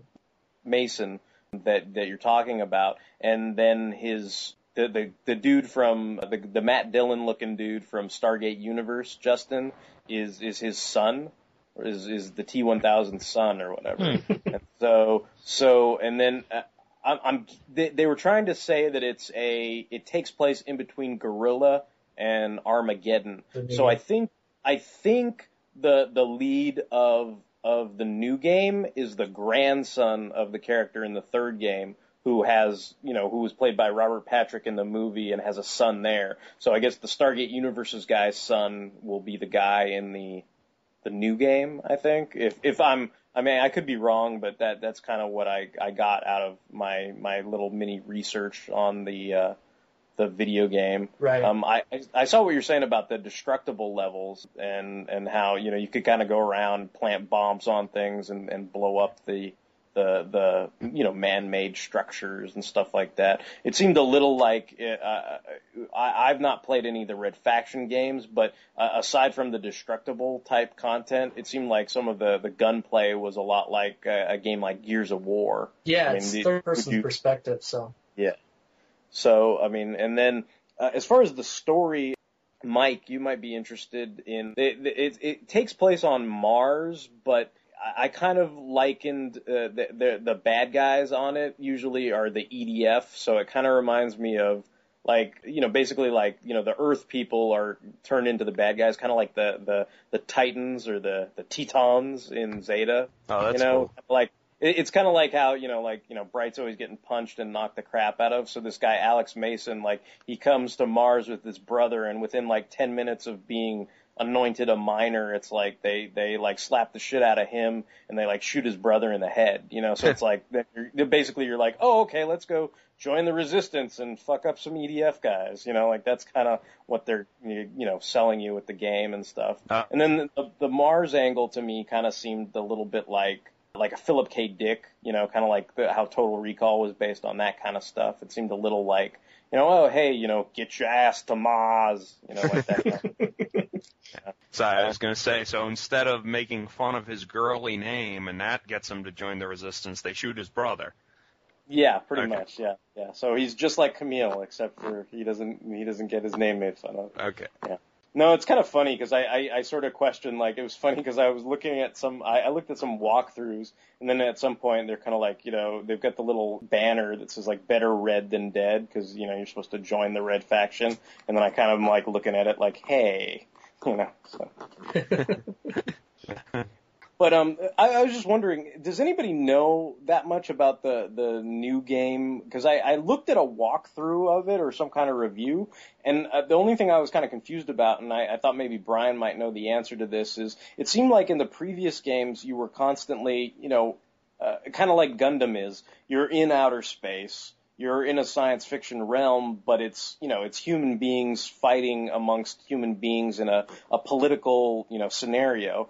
But it seemed like in the, the the review I saw of the latest one, while it's still got the third person kind of Gears of War shooter aspect and then the destructible aspect, it seemed like there were a lot of like creepy creatures and critters like running around, and I kind of thought like, well, where where did those come from? Like, did people start you know colonizing Mars? You know, like did they have other you know weird creatures come to Mars after like you know so many years? I, I just wasn't sure yeah. you know what was going on. That might actually be a thread they're pulling from the first game. Um, because like I said, like halfway through the first game, there's like this doctor that you start running into, and he's like doing like weird experiments on miners and like mutating them. And then, Oh. um, in Guerrilla, there's like, like a third faction, like outs, like there's the EDF, there's the miners, and then there's this weird like Outlander third, third faction who kind of like worship that doctor and like you never see that their like bodies are all covered up, but you kind of get the impression they're like mutated and weird too. So it might be like that these creatures in the fourth one now are like some offshoot of like that doctor's research. Oh, okay. Okay, so maybe they're not so much aliens as they are like weird kind of aberration, mutation, creepy guys or whatever. Yeah, it might have been hinting at that that doctor had found like some I don't know Martian hieroglyphics and he's using that in his research. Okay. Okay. So maybe it's like reborn DNA or something, but I, I would I would imagine it's somehow tied to him. So, uh, uh, Mike and Justin, like, uh, did you get to see anything from Red Faction? Like, do you have any thoughts on maybe the the movie or the the new games or maybe some of the older games or anything like that? Well, I haven't played any of the games, but uh, the movie looks like it might be pretty interesting, so I'll probably sit down and watch that later t- tonight or tomorrow, maybe. Yeah, I set my I set my DVR to tape it because I think it's actually on as we're recording this, so I figured I'd check it out later because at least it's something, you know, something science fictiony that's actually on the Sci-Fi Channel. So yeah, I rented the first game, or maybe it was the second one. I don't know for X, the original Xbox. I don't, I don't remember playing it that often. Like even, like I, I remember thinking the tunnel in it was cool, But you know, I was like, why am I playing this when I could be playing like Halo? So I probably just like set it aside. Yeah. But it, I'll probably track down the movie though once it yeah after it airs and uh, watch it. So I mean, it looks cool. It's uh, like I, I like I play Halo. I like Halo, the Halo universe, and I play Gears of War. I like the Gears of War universe, so this seems very, very similar. So you know, there might be elements I like in this that I don't like that I don't like from like you know the others. So you know, we'll see.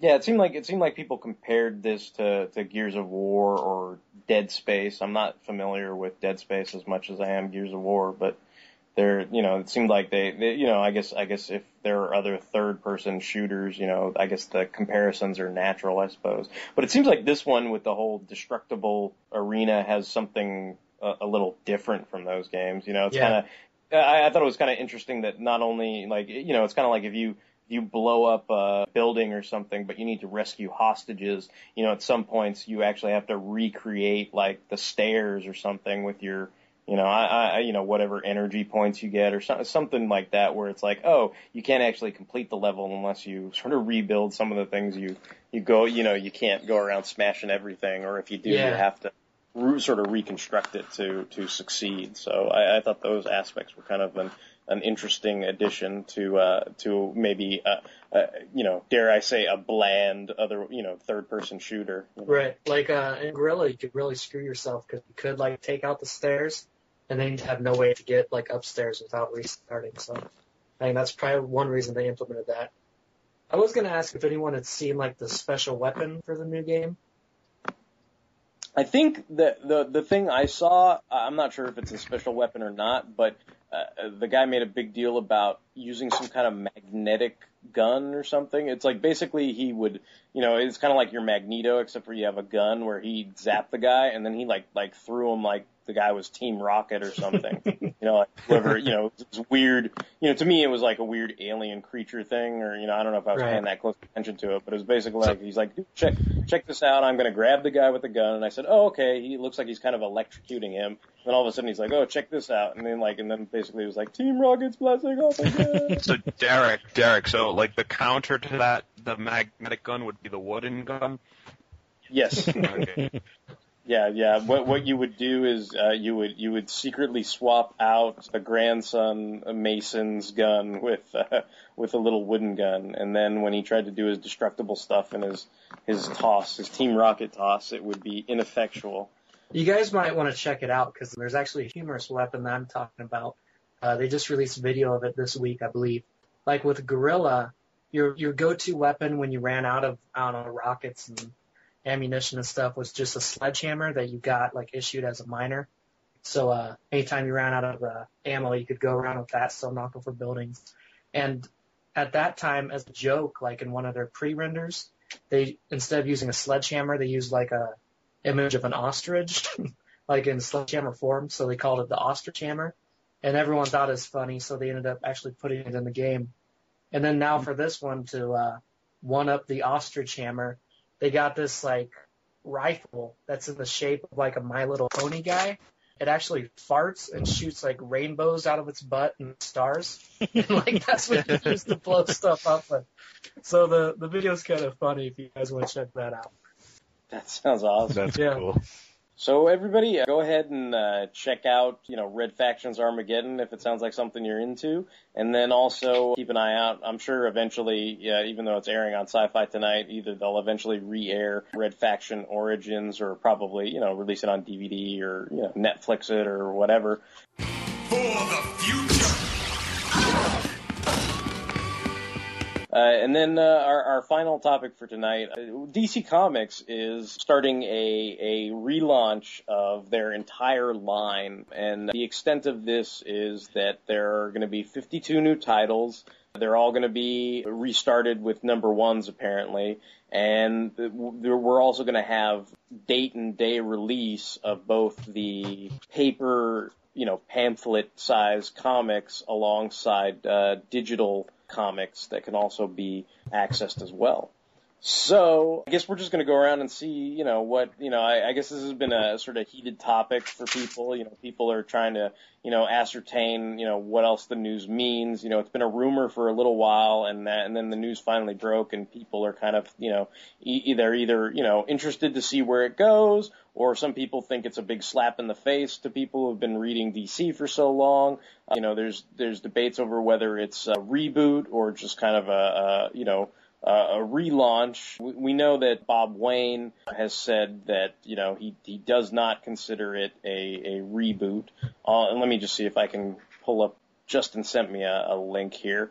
Let's see. I just want to get what he said here exactly. Don't call it a reboot. Yeah, he's like, don't call this a reboot. Don't call it a comeback. I've been here for years. He, yeah, he says he says uh, we know you want more details on the creative teams and their title by title assignments for launch. And by the way, let me just reiterate this point. This is the launch of the new DCU. It is not a quote unquote reboot. I think you will soon discover why that is. And I think in even the DCU blog at DCComics.com, they always have news there about stuff, and and they uh, released a bunch of different descriptions of some of the titles. You know, they released I think about ten descriptions, and then they released some descriptions for like the new Green Lantern titles, obviously to tie into the movie release and stuff.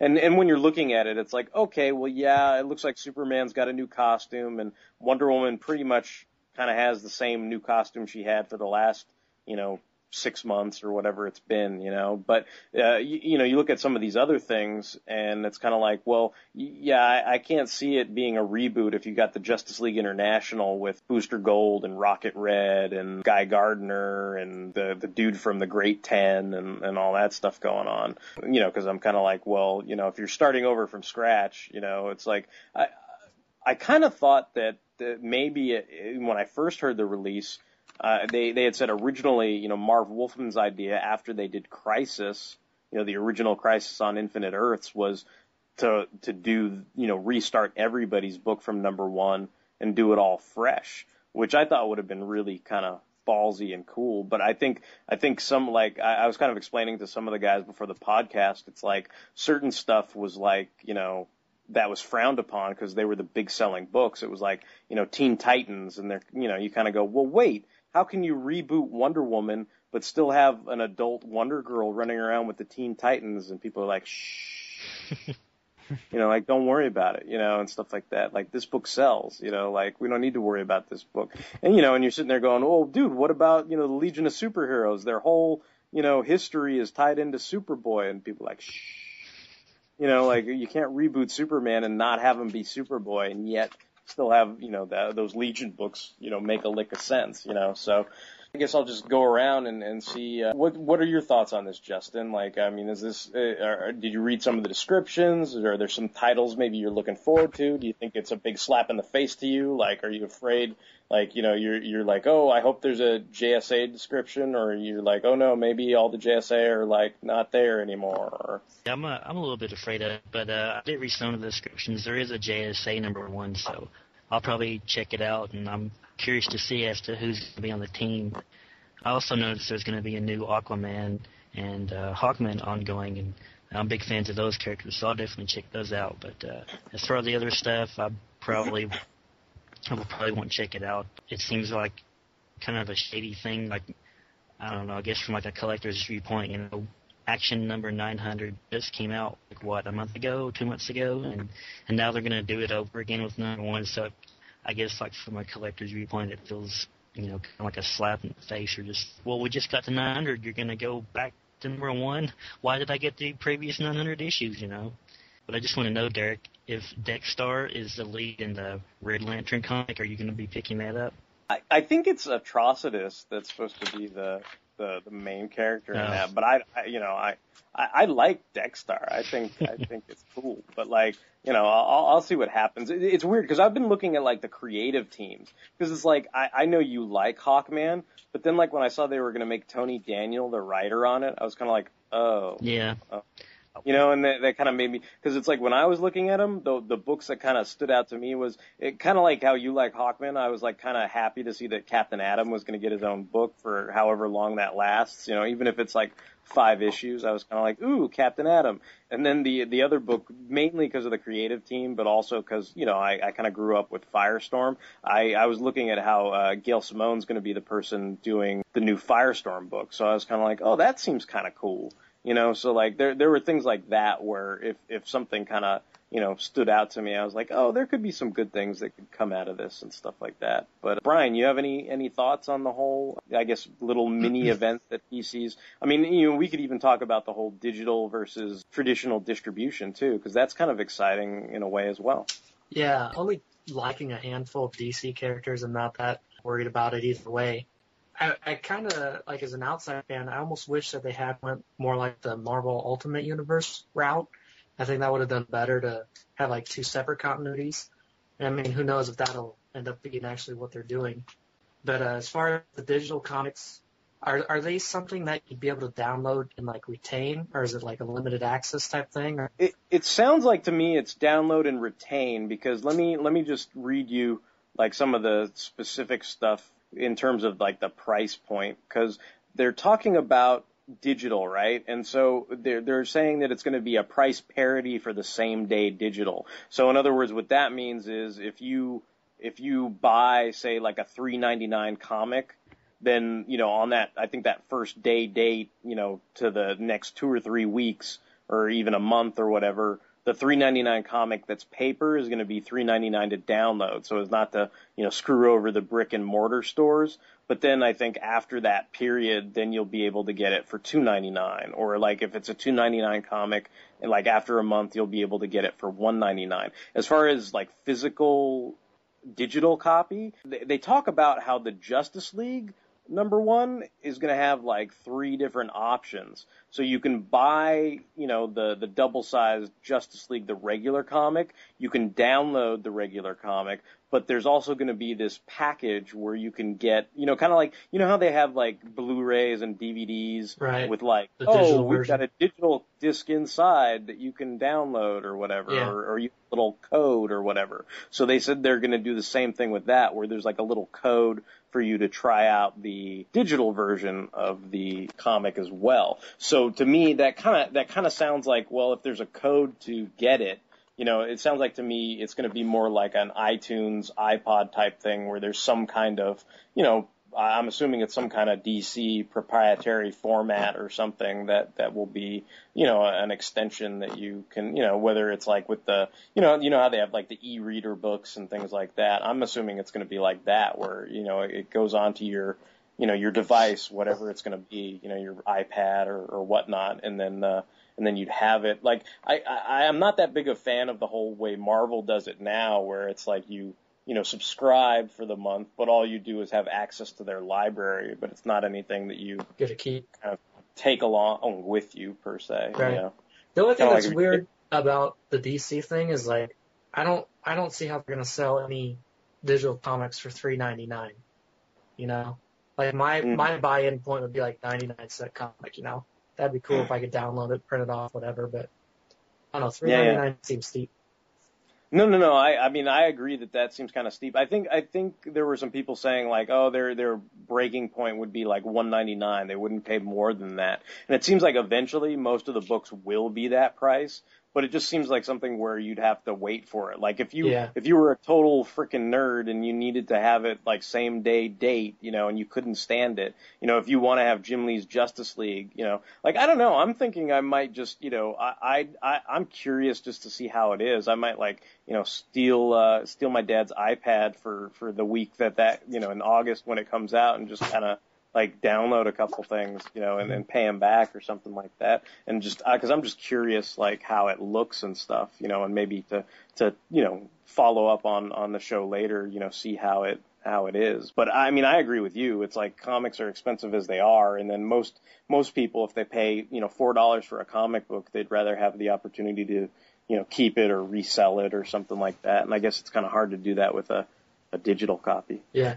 Most of the complaints you guys are reading and hearing about, do you think that's from people who are like imagining their characters are going to be like irrevocably changed, or Yeah, because cause it seems like we don't have that much information. I mean, all we have to go by right now are the press releases and the solicitations.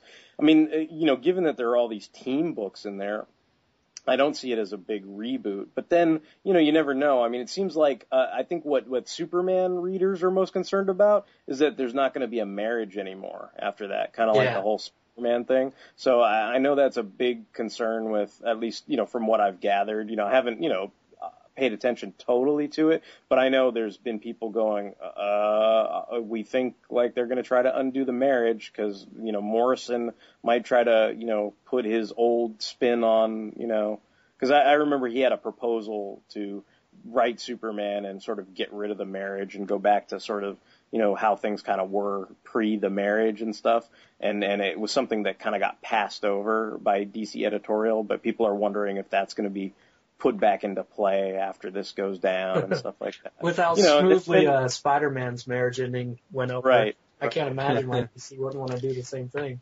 It's a it's an industry-wide conspiracy against married characters. It's a liberal, liberal left-wing conspiracy to destroy marriage. I, I totally believe in a underwater king and who can you know do all this crazy stuff and talk to a seahorse. But if he's married, nope, I don't I don't buy that. Nope, you've, you've gone too far. Well, not not only was he married, he had a baby, and the baby got killed, and yeah. So it's it's a lot to swallow. Just I was going to say, eventually people are going to find Reed Richards totally unrelatable, so they better, you know, divorce him from Sue Storm. ASAP. yeah, 'cause, uh, yeah, yeah. I cannot buy him being a super genius that stretches if he's married Yeah. to. If he's married, right? Yeah, yeah. Makes The sense. marriage is marriage is basically what makes him unrelatable. So, I mean, I, I think there is that element of fear in terms of you know characters and stuff. But I mean, like I said, that's the, to me that hasn't been confirmed until I you know see the comic or read it myself or whatever. Yeah, I imagine it's going to be like a minor shakeup of the, you know, major characters, and I don't see it like being permanent. Well, because I mean, you know, to me, I'm kind of like thinking, well, you've got titles with Guy Gardner and and John Stewart, and if it was like a true true reboot, you'd think there'd just be one, you know, one frickin' Green Lantern, right, you know, her. not yeah. not not a Red Lantern title, Yep. you know, like like you know like the, the and kind of like the same thing with like all the team books. It's like, well, they've got a whole Justice League with Cyborg. I mean, if it was a reboot and Cyborg was a member of the Justice League, does that mean there's no Teen Titans or he was never a member of the Teen Titans? Like, I don't I don't think that's what they're going for. You know, I I, I just think it's kind of like you know another event to stir up things and and basically you know a bunch of number ones to spike sales. You know, like, uh, but you know maybe you know maybe I, I'm thinking too minor, but you know we'll we'll see when they you know release more information. I mean we'll find out after Flashpoint is done and uh, towards the end of August, you know for sure. Did you have anything to say about it, Mike? I was gonna say, yeah, I hope it's like what you described because, like, you know, I can only, I don't regularly read DC, so I can only go by uh, what I'd think if this happened to Marvel, and I'd probably be pretty pissed off if this happened to Marvel. I'd just be like, you know, uh, oh, you know, like they're giving you a bunch of options, but you're like, I liked the, you know, I don't want more options. Now you're like putting pressure on me, and now like I got to decide, oh, which book do I want to start over at number one now again, you know, at like, and uh, now I got to decide like, oh, do I want to like just stop reading this book now because it's starting over? Like, you know, like Ultimate Spider-Man is ending like in the next month or so, and they're starting off with another a new Ultimate Spider-Man number one with supposedly like a new character, a new costume, like a new status quo, and now I'm kind of like, you know what? I think this might be my jumping off point for Ultimate Spider-Man. So like, you know, I don't really like that. It, that, that that's interesting because maybe you'll get those people, those fans that are like you. You know, maybe they'll they'll read up to Batman, you know, 700, you know, 15 or whatever he gets to, and then be like, all right, later for this shit. yeah, yeah, exactly. It's like you know. The stuff that's just on like you know the just this side of the fence for me. And it's like if if it started over I'd be like you know what? Um I think I'm gonna drop this now you know? So you know I'd probably be pretty pissed off if this happened to Marvel. So uh I I can't like I just I I sincerely hope like they're not like totally ditching everything and you know restarting. Because I was thinking they'd restart and like kind of simplify their universe sort of like like you'd get this sense of like, oh, everyone's around, but you know, stuff might have happened differently now, you know. And also, I I kind of sense a kind of hand of like looking at the cover of like the Justice League number one, like I I kind of sensed a hand of like increased like media tie-in, like you've got like you know Green Lantern with his green Gatling gun on that cover and stuff. Yeah, and, yeah. You know, Yeah, somebody was saying something about Flashpoint or something somehow tied into the the movie Green Lantern universe somehow, or that they were going to try and specifically tie it into things. I mean, I I, I don't know. I mean, I, I'll just see. I, I'm a little more open minded about it because I've read DC Comics for a long time, so it's like I've been through, you know, Crisis and Zero Hour and Infinite Crisis and all this stuff. So it's like I don't know. By this point, I'm kind of numb to the whole. You know, it's like it's not a big deal. I- I'll kind of see where it goes, and I'm just trying to focus on any of the positive aspects. Like if Gail Simone writes a really cool Firestorm book, like then hey, that's cool. If Captain Atom has a title that lasts longer than uh, you know 54 issues or however long his last title lasted, you know, like then cool. But you know, I, I was going to ask Brian. I'm just curious because he brought it up, but he, he brought up the the correlation between like a, an Ultimate line for DC Comics and like you know I, I I always thought they tried to sell the All Star line as the Ultimate line, but I mean I know that's that's kind of a, a two edged sword because all you really have is All Star Superman, which is generally given praise, and then you've got All Star Batman, which is generally uh, given uh, mocks and derisive laughter. So I was just curious, like, did any of those ever, when they were trying to pitch those, like, did any of those ever kind of go, oh, hey Brian, like, check us out because we're the ultimate version of DC, or even like, even I guess maybe maybe even another example would be something like JMS just did this Earth One Superman deal. Like, is that something? You know, any of those things something that would would speak to you more than than this kind of quote unquote relaunch that's not a reboot thing or Um, yeah, I think it'd be preferable to what they're doing now. I mean, it makes sense with what Marvel did. I mean, they started small too. Maybe All Star Superman stuff didn't catch on as much as they thought it would. But you know, Marvel started small and then expanded their Ultimate Universe. But then you know, long time long term fans were satisfied because none of their mainstream books got changed, and people that wanted to get into you know kind of a new different way of telling the same story or whatever could jump on Ultimates. So I don't know. That that'd be kind of a good question for you and Justin too. I mean, what would you guys prefer? I, you know you know it's weird because to me uh, since since I've seen DC do the half-assed reboot with with post crisis like I, I I'd almost be the, like the almost complete opposite of Mike just because I'm curious like I was kind of actually disappointed when I saw the teen books and saw the Guy Gardner book and the Red Lantern book. I know that's kind of weird coming from me, but like I, I, kind of have this weird morbid curiosity of like, what if they really did just reboot all fucking 52 titles from scratch? And I know they're not going to do that, but it was just like this weird thought in the back of my head of like, you know, yeah, they could have Superman be the first title and, you know, move out from there and then make some teen books and then, you know, like, like genuinely reboot it. But I, I don't think that's going to happen. Um, yeah. There's almost like know, a morbid curiosity aspect with that too, like to see if they actually went balls to the walls and like relaunched Yeah, everything. no- like, would it crash yeah. and burn? Would it be awesome? So Yeah, yeah. How Yeah. would that do? Like, you know, those kind of things. I mean, you know, a- and then, you know, like everything else, it's kind of like I was saying when when I see the creative teams is when I get a little more excited about stuff. I think as I think as they start releasing more stuff from, you know, it's kind of like one of those things where to me I'm kind of like, oh, cool. You know, uh, I, I know some people love him or hate him, but it's like for me, Geoff Johns is still doing Green Lantern. I'm like, okay, that's cool. And then he's doing uh, Aquaman now. So it's like I don't know if people liked him doing Flash.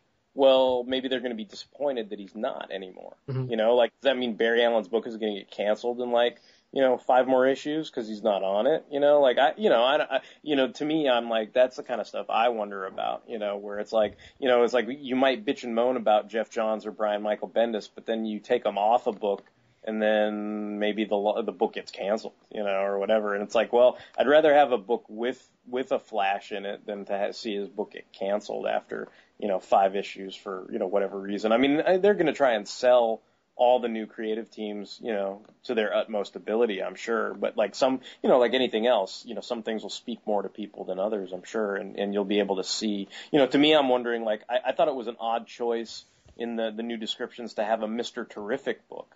You know, not that, you know, nothing against the character. I think the character's, you know, handled pretty well, actually. I, I think I like him a lot, but he's always been part of the JSA as a team book, and I was kind of like, huh, that's interesting. It's like they decided to give him his own book. Like, I go, I wonder if that's going to last, if that's going to take off. Like, I'm just genuinely curious about how it's going to end up doing, you know? Yeah, I mean, I like that character too, but I just, I just don't see the interest being there for, you know, month after month adventures of Mr. Terrific. I just, I don't think it'll last very long. Well, because it's like if you even go back to something like Checkmate, that was not even Mr. Terrific specific, but did focus on eh, you know him as a character as part of Checkmate. It's like you know that series didn't even last that long, and it's not that I disliked it. I did like it for the most part, but you know it's like some of those things, whether they're you know intellectual or kind of you know not you know I mean Checkmate compared to Batman is you know the sales units must be worlds away. So you know, and there's not too much you can do about that. No matter, no matter, I was going to say, no matter how much you try to sell something, you know, sometimes it just won't, won't go. They won't go for it. Like Spider Woman. right, right. Yes, Bendis, like Spider Woman. Un- unless she gets naked in every title every month. For no reason. eh. Even then, I don't know. I'm not gonna put up with that, Bendis. I want, I wanted to say, um, I agree with you guys that there is a bit of curiosity, like, like what would happen if they just, you know, started everything over and then you know threw a bunch of stuff on a wall to see what would stick and and I know there was some comment in like that initial article about like oh if this was a complete reboot you know the cool thing would be like it'd be about the stories and you know things like like surprise and shock would be back and stuff and I I was like yeah but you know how far can you deviate you know really Well, that, that's what I think is interesting about the whole Ultimate thing. It's like, yeah, it's new and fresh for like a year. You know, like I mean, eventually, like Ultimate X Men got just as convoluted as normal X Men, right? I Uh, yep. Didn't it? I mean, I don't know. and then then they did kind of go into the, that like let's just do anything like area, but then they got like Jeph Loeb to do it, and he didn't like. Ugh. Yeah, he he. Uh, it, it wasn't like he wasn't the best person to do that. Basically, yeah, like you know, just like if they gave you this universe and said, okay, screw it up, destroy it. Yeah, I think I think stuff like that's made with the best intentions, like the Ultimate line of Marvel. You know, it's like, hey kids, be sure to check out Ultimate X Men, Ultimate Spider Man number one. It's a whole new universe. It's full of surprises. And then you know, cut to a few years later, and it's like, oh, be sure to check out you know Ultimate Spider Man 150. It may not be quite as fresh, but you should still buy it, kids. But he's dying.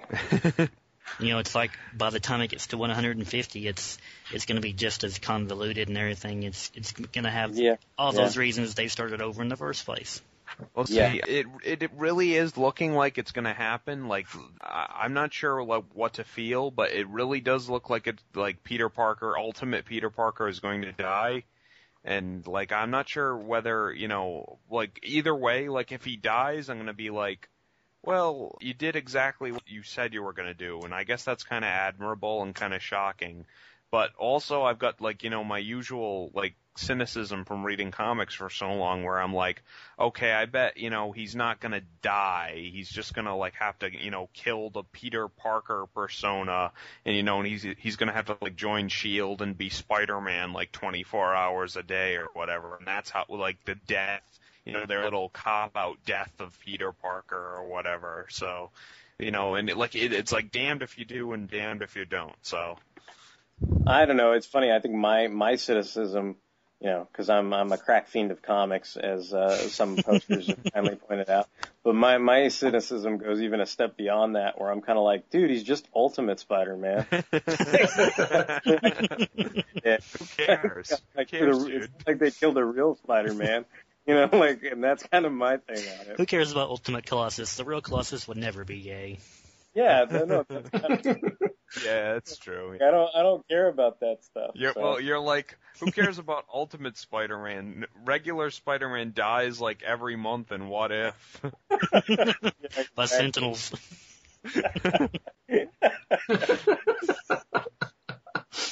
oh, good stuff. He's in the danger room. Bad news. I was in there practicing. I left it on. What program was running? Deadly Sentinels. My spider sense is going crazy. Whew. So, so on the note of uh, uh, that, uh, it looks like we, we kind of had our say on all those different topics. We're, we're just going to give a, a brief shout out. Uh, we got a couple emails, so we, we just want to thank some people or, or I guess comments and stuff. Uh, we know Deke Winsome sent us in an email about episode 8, I believe. And so he had some nice things to say about the uh, voice acting and, uh, you know, some of the intros and stuff like that. He also was, was aghast and astounded that, that some of us liked Adam West as Batman and that, you know, Kevin Conroy, uh, in his mind was the true best Batman and there was no contest. So, you know, it's like, it's good. Go ahead, throw us some stuff, uh, every once in a while. And then also on our, what do you call WordPress. it? WordPress. Thank you. I'm dumb. On our WordPress, uh, we had Roxanne send us comments uh, about our Go Sukashi episode, and uh, she is a big fan of Go Sukashi, and we had a lot of fun having Justin on the show, and she was, uh, I guess, really happy uh, with that episode as well. So we just wanted to send a shout out to Roxanne and thank her for her kind comments. And so I guess, you know, now it comes the moment where we all go through with our, uh, you know, what is awesome in our corner of the world, universe, multiverse this week. So I'm just gonna go ahead and throw it to Mike and ask him what's what's awesome in the multiverse this week for you, Mike. Okay, well, um, I'm gonna pick X-Men First Class uh, this week. I just saw it last night, and it was very good, and I enjoyed it quite a bit. And you know, the months leading up to it, I guess the, you know there were a lot of production problems, and you know, at things we kept hearing about the budget and the script and the actors being recast and all this all this uh you know controversy and stuff but it turned out to be a really good movie. And you know despite uh, the usual cynicism and whatnot i i really enjoyed it a lot. So uh you know marvel's two for two in my eyes this year. So if they can just make captain america good you know they'll be in pretty good shape i think. So Yeah, I I'll go to bat for that. I think Marvel's definitely did a did a two for two. I I, I will say uh, for me this is high praise. Uh, I thought I thought First Class was I liked it as much as I liked X two. So so and that's pretty high praise from me. Yeah, I was gonna ask Mike, where do you put like First Class in comparison to the other X Men movies? I'd have to see it again, but it's up there. Like I'd, I'd almost say like you know it's probably it might. I don't want to say it's my favorite thus far, but you know it, give it a couple years and it probably will be my favorite. You know, a couple rewatchings and stuff. You know, Cool. like I, I like the first X Men and I like X two, but there are elements in them that I sometimes can't get past. So, and this one, you know, will require some rewatching, but I really liked it. Cool. So so we've got we've got X Men First Class as a as a awesome thing for the week. Uh, we'll we'll go ahead and move on to Justin and ask him what's what's awesome in his world currently. Well, no surprise here. It's uh, it's a book. I've been reading Clive Cussler's uh, The Sea Hunters. Um, this is his first book that I've read. I've been familiar with him for you know several years. He's uh, he writes a lot of fictional stuff about sea wrecks and stuff, but he's actually uh, he's actually discovered a lot of uh, famous uh, lost ships, and this book is all about his adventures. You know, finding those famous uh, shipwrecks like the uh, you know Confederate submarine, the Hunley, and everything, and you know, I love stuff about shipwrecks and the Navy and the sea, and I love history. So this has uh, been a really great book. Cool. And then uh, we'll go on to Brian and ask him what's awesome currently in his world. Yeah, this show ended up being a lot more comic heavy than I anticipated it. But my awesome thing of this week is old comic books. My dad used to go around to a lot of like garage sales and uh, flea markets and stuff. He'd always uh, look for Transformers and typically, unfortunately, bring home Power Rangers. But uh, he also picked up a lot of boxes of random comics and stuff. So this week I've been kind of going through those and uh, rereading some. Some of the high points that made this my awesome thing of the week. Not only did I find a Devil Dinosaur comic, not only not only did I find the first appearance of Madcap in Captain America, if if people can remember back to our first comic topic a while ago in the podcast, I mentioned the first comic I bought was a uh, solo Avengers with Hawkeye, but the first comic I actually remembered reading was a Superman comic that I think my dad got for me.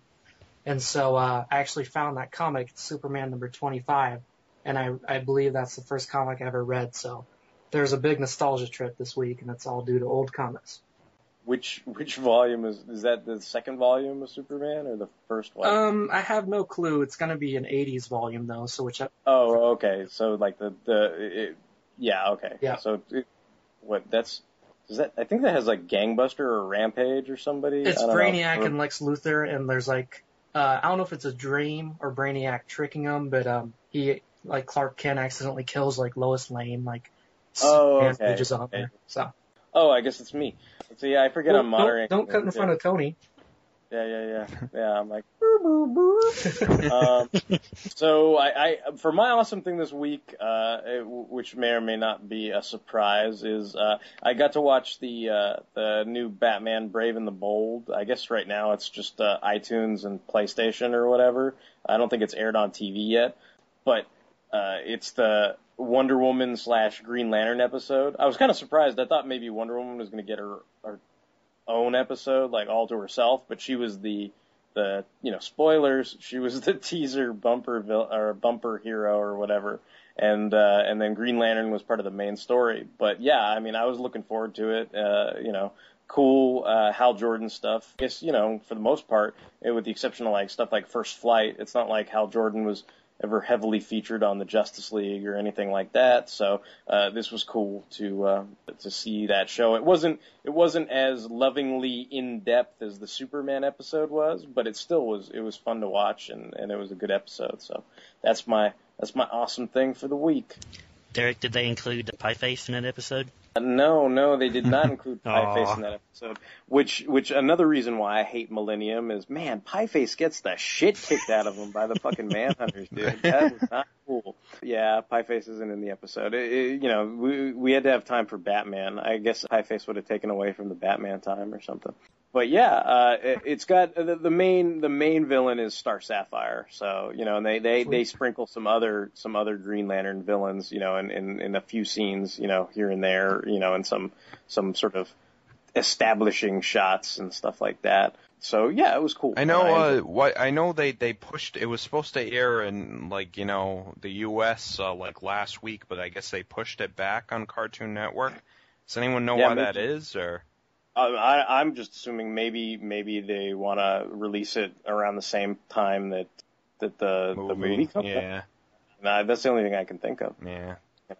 I mean, unless, unless you know, unless it's like an air date thing where they just want to have they want to save more episodes for you know some time, but I I don't know. Yeah.